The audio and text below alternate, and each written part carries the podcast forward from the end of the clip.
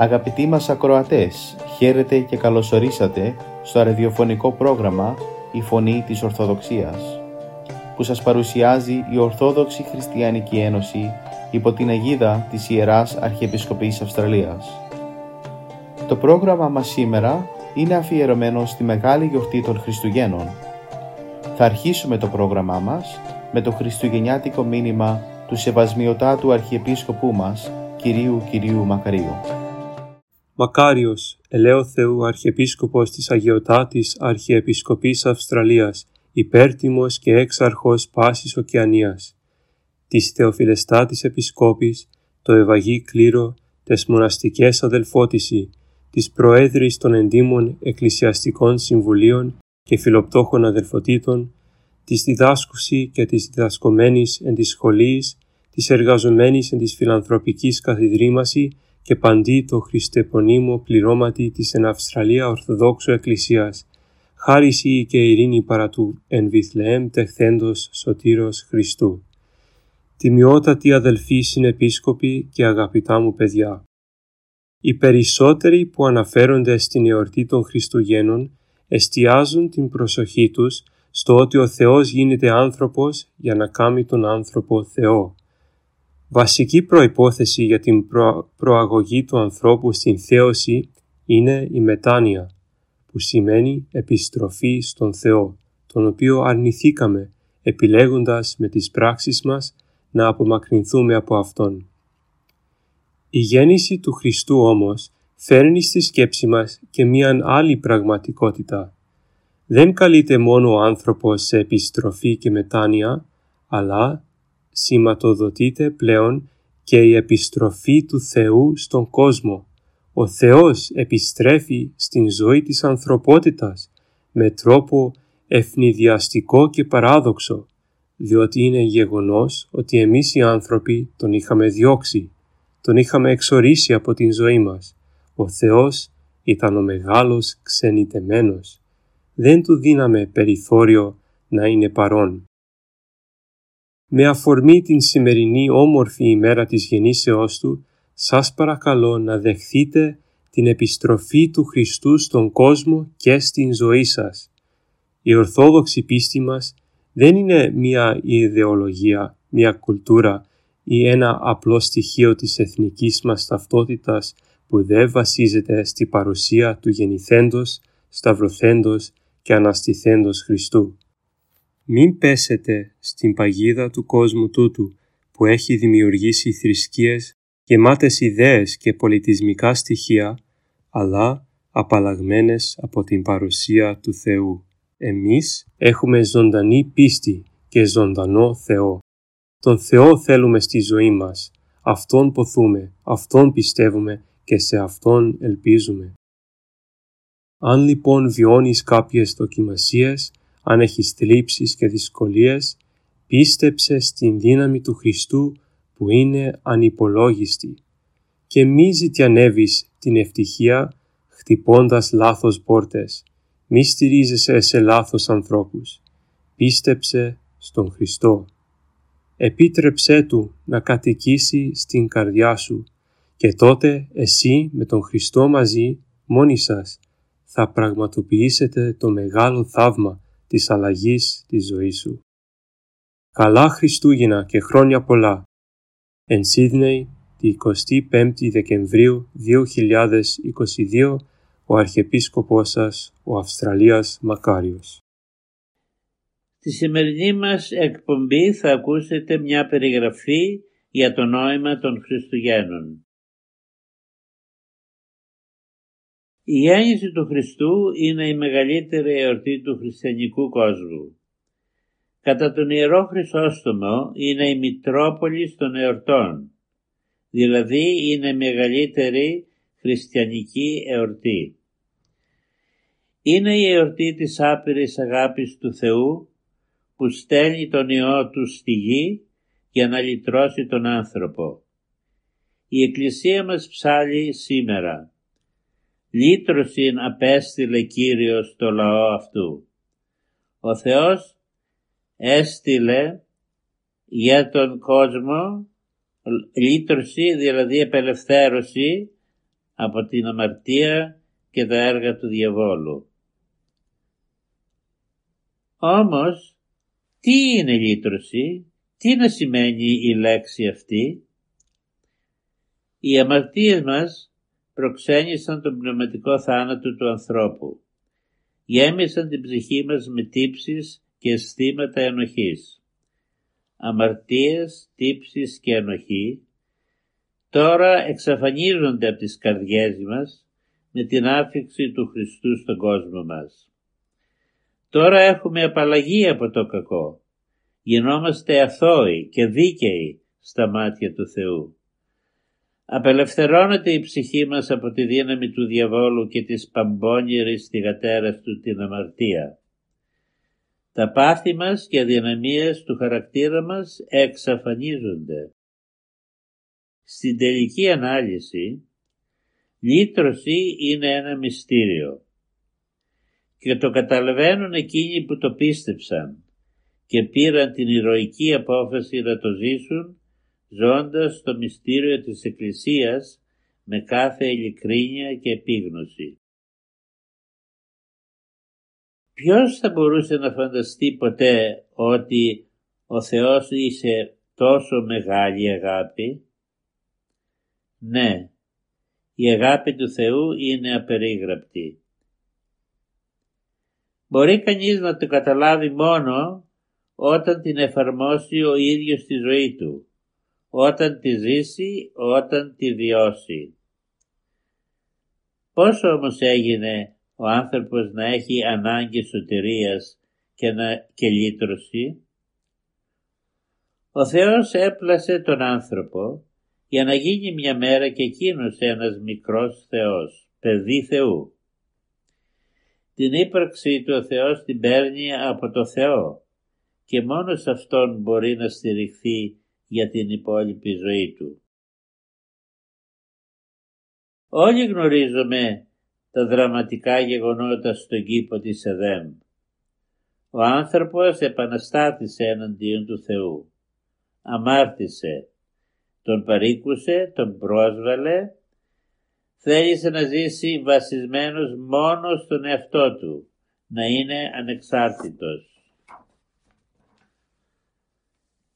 Φεύγοντας από τον κήπο του παραδείσου, ο Θεός του είχε πει θα έρθω πάλι κοντά σας και θα σας λυτρώσω. Κατά τη διάρκεια των αιώνων έστειλε στους ανθρώπους ο Κύριος προφήτες, κριτές, ευσεβείς βασιλιάδες, αγίους ανθρώπους για να θυμίζουν στο λαό του την οδό του Κυρίου και την μεγάλη συνάντηση. Και η συνάντηση έγινε την ώρα μία το ένα εκείνο του καινούριου αιώνα, του αιώνα των λυτρωμένων. Το ένα μετά Χριστό, στη φάτνη της Βιθλέμ. Εκεί συναντήθηκε πάλι ο Θεός και ο άνθρωπος. Ο άνθρωπος ήρθε στη συνάντηση καλεσμένος. Μόνος του ούτε θα θυμόταν, ούτε θα τολμούσε να παρουσιαστεί. Αγγέλους έστειλε ο Θεός να πούν στους βοσκούς «Ετέχθη μην σήμερον σωτήρ, ως εστίν Χριστός Κύριος εν πόλη Δαβίδ». Γεννήθηκε για σας σήμερα σωτήρας που είναι ο Χριστός και βρίσκεται στην πόλη της Ιερουσαλήμ. Στους αιώνες που θα διαβαίνουν θα στέκει πάντα ο Θεός στα μονοπάτια της ζωής για να συναντήσει τον καθένα άνθρωπο και να του πει πως είναι ο λυτρωτής του. Όσοι είναι απλοί σαν τους βοσκούς, σοφοί σαν τους μάγους, αγνοί σαν τα παιδιά, αυτοί τον αναγνωρίζουν, παίρνουν μαζί του το δρόμο της επιστροφής και της μετάνοιας και ζουν έτσι την υπόλοιπη ζωή τους. Οι λυτρωμένοι, οι ευλαβές ψυχές, που ζουν την Χριστό ζωή, ζουν τη χαρά των Χριστουγέννων σε όλη την έκτασή της. Και όμως συγχρόνως μέσα τους ζουν και ένα ψυχικό δράμα. Όχι δράμα που είναι δικής τους υπετιότητος, ούτε λάθος αυτών προσωπικός, αλλά λυπούνται, θλίβονται και υποφέρουν για την κατάντια των ανθρώπων στην κοινωνία μας.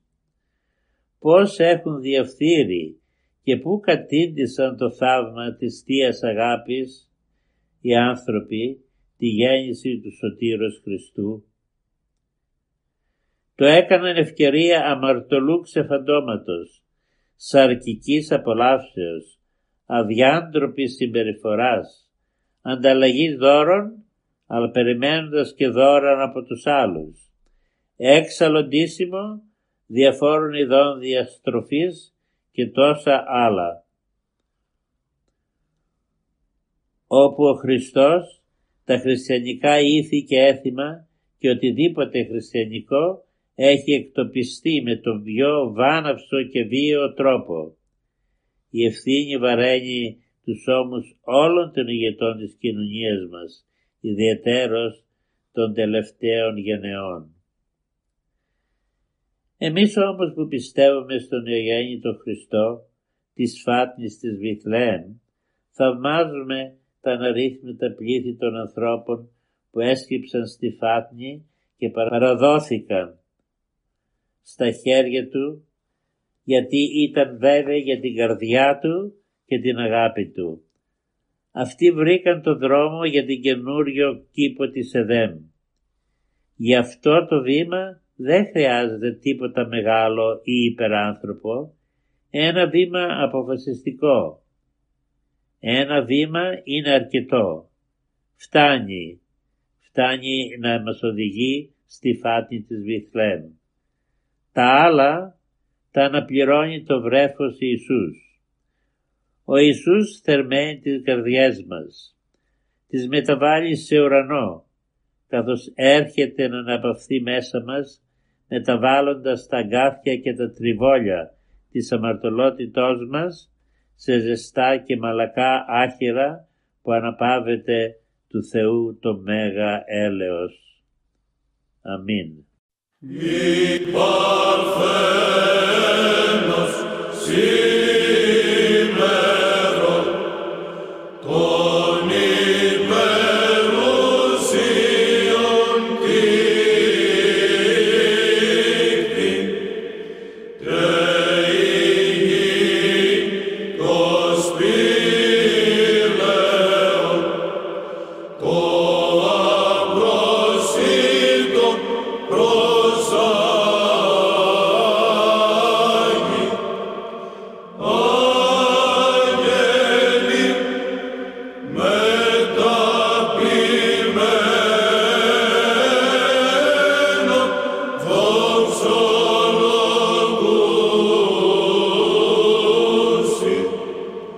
Lord.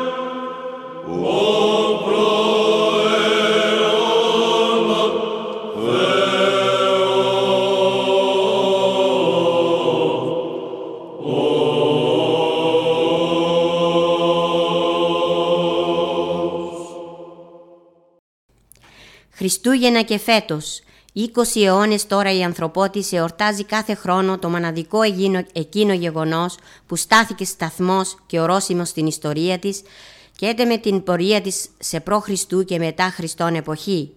Την ενανθρώπιση του Ιού και Λόγου του Θεού. Ασύλληπτο βεβαίως και ακατανόητο το μυστήριο για την κοινή λογική του ανθρώπου. Γιατί όμως ήλθε ο Χριστός στην γη, την απάντηση μας την δίδει ο άγγελος που μετέφερε το χαρμόσυνο μήνυμα της θείας Ενανθρωπίσεως στους απλούς και αγνούς ποιμένες της Βιθλεέμ. Ιδού ευαγγελίζομαι ημίν χαράν μεγάλη, ή της έστε παντί το λαό, ότι ετέχθη ημίν σήμερον σωτήρ, ως εστί Χριστός Κύριος εν πόλη Δαβίδ. Σωτήρας λοιπόν και λυτρωτής ο Χριστός ήλθε να ελευθερώσει το ανθρώπινο γένος από τα δεσμά της αμαρτίας. Ήλθε να ψάξει και να βρει το χαμένο πρόβατο. Ήλθε να λυτρώσει και να σώσει τον σκλαβωμένο άνθρωπο. Ήλθε να σκορπίσει τα σκοτάδια της αγνίας και να φωτίσει τους ανθρώπους με το φως της αληθινής θεογνωσίας. Ήλθε να μεταβάλει τον γήινο άνθρωπο σε ουράνιο. Αλλά αυτό το γεγονός της σαρκώσεως του Θεού μας τοποθετεί μπροστά σε ορισμένα, απλά όμως ζωτική σημασία σε ερωτήματα. Εμείς όμως πώς τον δεχθήκαμε, ποια, θεία, ποια θέση κατέχει στη δική μας καρδιά ο Χριστός, ποιον ρόλο παίζει στη δική μας ζωή, είναι για μας ο Χριστός σωτήρας και λυτρωτής, έκοψε ο Χριστός τα σχοινιά που κρατούσαν την ψυχή μας σκλαβωμένη, έθραυσε τα δεσμά της αμαρτίας, Νικήσαμε το κακό που υπάρχει στον ψυχικό μας κόσμο. Ελευθερωθήκαμε από την κυριαρχία του διαβόλου. Ζούμε μέσα στο κράτος και στο θέλημα του Θεού. Δοξάζουμε το Πανάγιο όνομά Του. Παίζει ο Χριστός αποφασιστικό και καθοριστικό ρόλο στην πορεία της ζωής μας. Ο Χριστός ήλθε να αλλάξει τον κόσμο. Τι άλλαξε όμως στη δική μας ζωή; Έγινε η παλιά μας σκέψη καινούρια. Καθάρισε ο νους μας, φωτίστηκε η διάνοιά μας, έτσι που να μην υπάρχει σκοτεινή σκέψης, να μην υπάρχει πνευματική σύγχυση στο μυαλό μας. Φωτιστήκαμε από τον αστέρα της Βιθλεέμ και από το φως του ανατίλαντος ηλίου της δικαιοσύνης. Αλήθεια, τι άλλαξε στη ζωή μας; Ο Χριστός ήλθε να σώσει τον κόσμο. Ήλθε να ξεριζώσει το μίσος και να φυτέψει την αγάπη. Ήρθε να ξεριζώσει την κακία και να μας εμβάλει την αρετή. Ήρθε να αναπλάσει τον παλαιό άνθρωπο και να τον φτιάξει καινούριο, έτσι που να ζει σαν άγγελος και όχι σαν τυφλοπόντικας μέσα στο χώμα, στη λάσπη, στα γήινα, στα πρόσκαιρα και στα μάτια, στα αμαρτωλά. Τι πρόσφερε σε μένα ο Χριστός, γεννήθηκε στην καρδιά μου ο Χριστός, καθάρισε το στάβλο της ψυχής μου, Έπειτα από το σκοτάδι της νύχτας ζω μέσα στο φως της ημέρας. Έφυγα από τον στάβλο και βρίσκομαι στο ανάκτορο του Χριστού. Είμαι κι εγώ ένας άγγελος που ψάλει τα μεγαλεία του Θεού. Είμαι κι εγώ ένας από τους βοσκούς που ταπεινά προσκυνούν το Χριστό. Είμαι κι εγώ ένας από τους ανθρώπους που κλείνουν το γόνι μπροστά στο Θείο Λυτρωτή και του προσφέρουν τα δώρα της ψυχής τους όπως οι μάγοι. Πιστεύω και ομολογώ τη θεότητά του.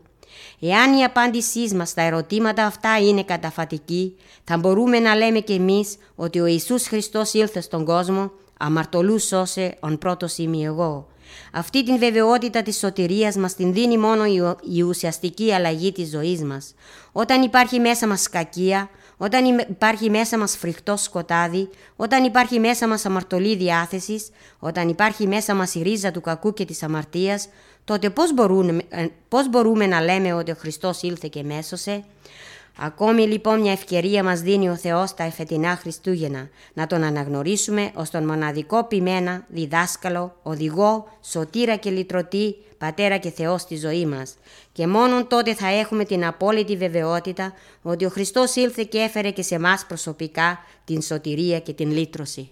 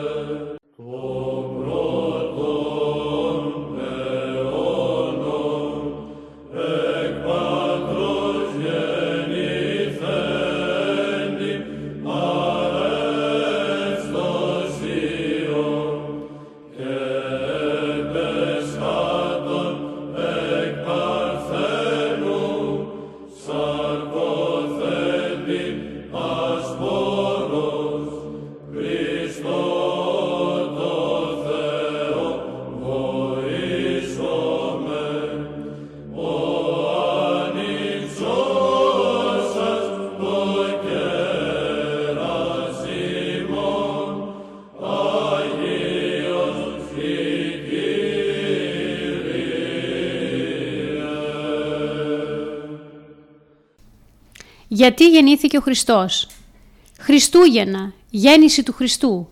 Γιατί όμως γεννήθηκε; Γεννήθηκε διότι πέσαμε στην αμαρτία και είχαμε τόσο πολύ πληγωθεί ώστε μονάχα εκείνος μπορούσε να μας βοηθήσει και να μας θεραπεύσει. Κατέβηκε από τον ουρανό στη γη για να μας ανεβάσει από τη γη στον ουρανό. Ο υψηλός Θεός έγινε ταπεινός άνθρωπος για να μας τραβήξει από την ευτέλεια της ζωής αυτής και να μας ανυψώσει το δικό του ύψος, την αιώνια βασιλεία του. Η δική του ενανθρώπιση, δηλαδή η γέννηση και εφανέρωσή του ως ανθρώπου, μεταξύ μας δεν φανερώνει μόνο τη δική του άπειρη θεία φιλανθρωπία, την τιμή προς την εικόνα του τον άνθρωπο, αποκαλύπτει και το μέγεθος της δικής μας αποστασίας. Ξεσκεπάζει και την απελπιστική και τραγική κατάσταση στην οποία είχαμε φτάσει. Έτσι, και αυτό είναι το μεγάλο μήνυμα των Χριστουγέννων, ο καταπληγωμένος άνθρωπος της κάθε εποχής μπορεί αν θέλει να καθρεφτίσει τον εαυτό του στη φτωχική φάτνη της Βιθλέμ και καθρεφτίζοντάς τον να ειδεί πώς τον κατάντησε ο μισόθεος και μισάνθρωπος διάβολος βλέποντας δε τη θλιβερή του κατάσταση να συγκλονιστεί, να έρθει σε επίγνωση της εσχάτης αδυναμίας και φτώχειας του και εννοώντας όλα αυτά να συνέρθει και να βρει πάλι τον εαυτό του. Τότε θα σκύψει να προσκυνήσει ταπεινά το θείο βρέφος όπως η βοσκή, όπως η σοφή μάγη της Ανατολής και θα δοξάσει από τα βάθη της ψυχής του τον φιλάνθρωπο λυτρωτή του και θα του αναπέμψει το μυριόστομο αγγελικό ύμνο «Δόξα εν υψίστης Θεό και επιγής ειρήνη εν ανθρώπης ευδοκία». Δόξας είναι στο Θεό στα ύψιστα μέρη του ουρανού από τους αγγέλους που κατοικούν εκεί. Στη γη δε που είναι ταραγμένη από την αποστασία και τα βία πάθη, ας βασιλεύει η Θεία Ειρήνη, διότι ο Θεός έχει εκδηλώσει με την ανανθρώπιση του Ιού Του. Δόξα στο Θείο Βρέφος που το καμαρώνει σιωπηλά και σκύβει πάνω του με τρυφερή στοργή, γεμάτη έκσταση, μια νέα κόρη, η Παρθένος, στο θείο βρέφος που εκατοντάδες χρόνια το περίμενε ο πονεμένος λαός του και που αιώνες τώρα προσφέρει τη δύναμη στους αδυνάτους, στους αρρώστους την υγεία, στους νεκρούς από την αμαρτία τη νέα ζωή του ουρανού και της εφροσύνης ατελεύτητης αιωνιότητας. Να τα πούμε!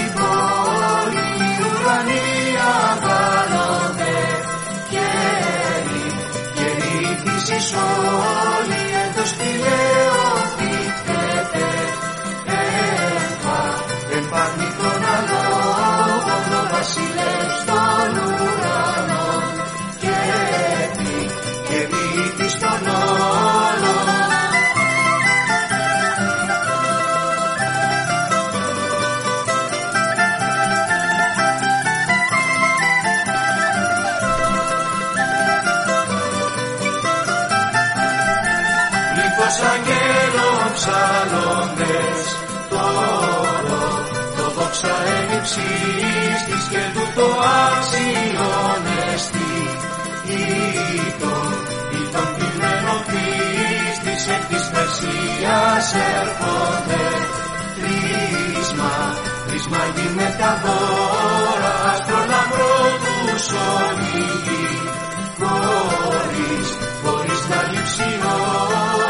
ώρα τους άντρες της Ιερουσαλήμ. Με φόβο, με φόβο ερωτώσει που εγεννήθη ο Χριστός. Να πά, να πά να τον ευρώσει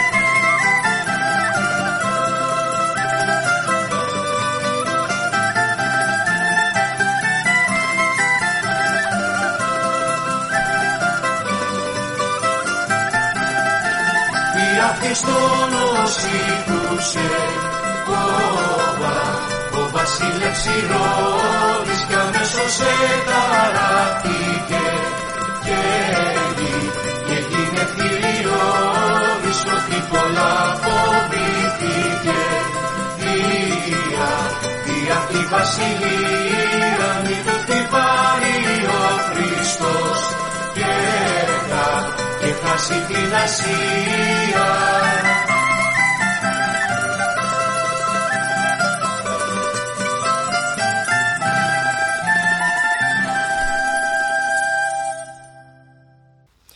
Αγαπητοί ακροατές, σε λίγες μέρες μπαίνουμε με τη βοήθεια του Θεού σε καινούρια χρονιά.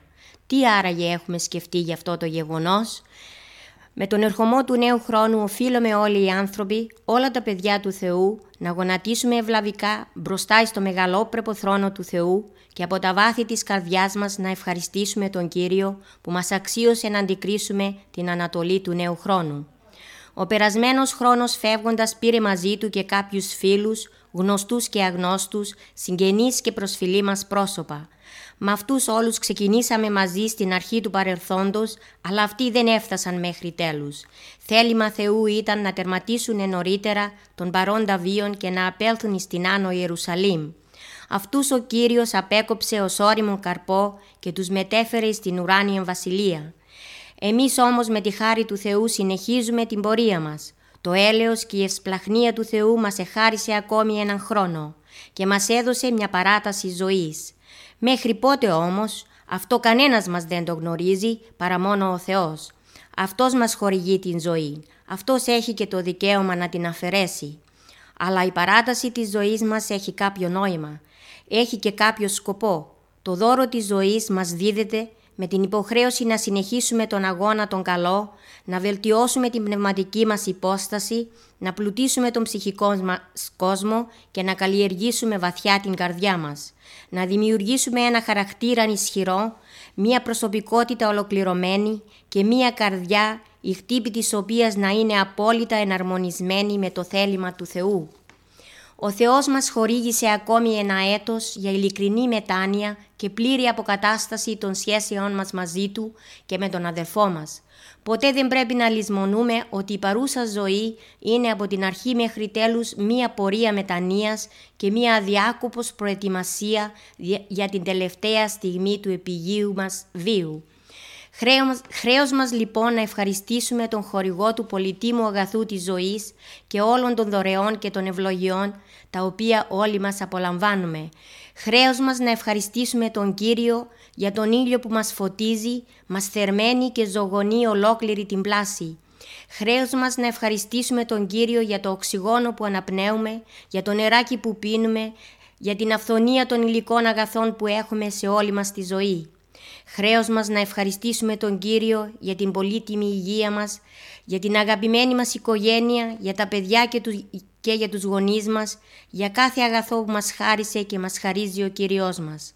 Να Τον ευχαριστήσουμε αλλά και να Τον παρακαλέσουμε. Ναι, να Τον παρακαλέσουμε να μην πάυσει να μας χορηγεί το ελαιός Του και την εσπλαχνία Του, να μας χαριτώνει ώστε να διεξάγουμε νικηφόρος τον δύσκολο αγώνα της ζωής να τον παρακαλέσουμε για τις προσωπικές μας επιδιώξεις, για κάθε όμορφο και ωραίο σχέδιο που προγραμματίσαμε. Να παρακαλέσουμε τον Κύριο να παρέχει πλουσίως τις ευλογίες Του στην οικογένειά μας, ώστε να βασιλεύει σε αυτήν η ομόνια και η αγάπη και να μην λείψει ποτέ η χαρά και η γαλήνη από το σπίτι μας.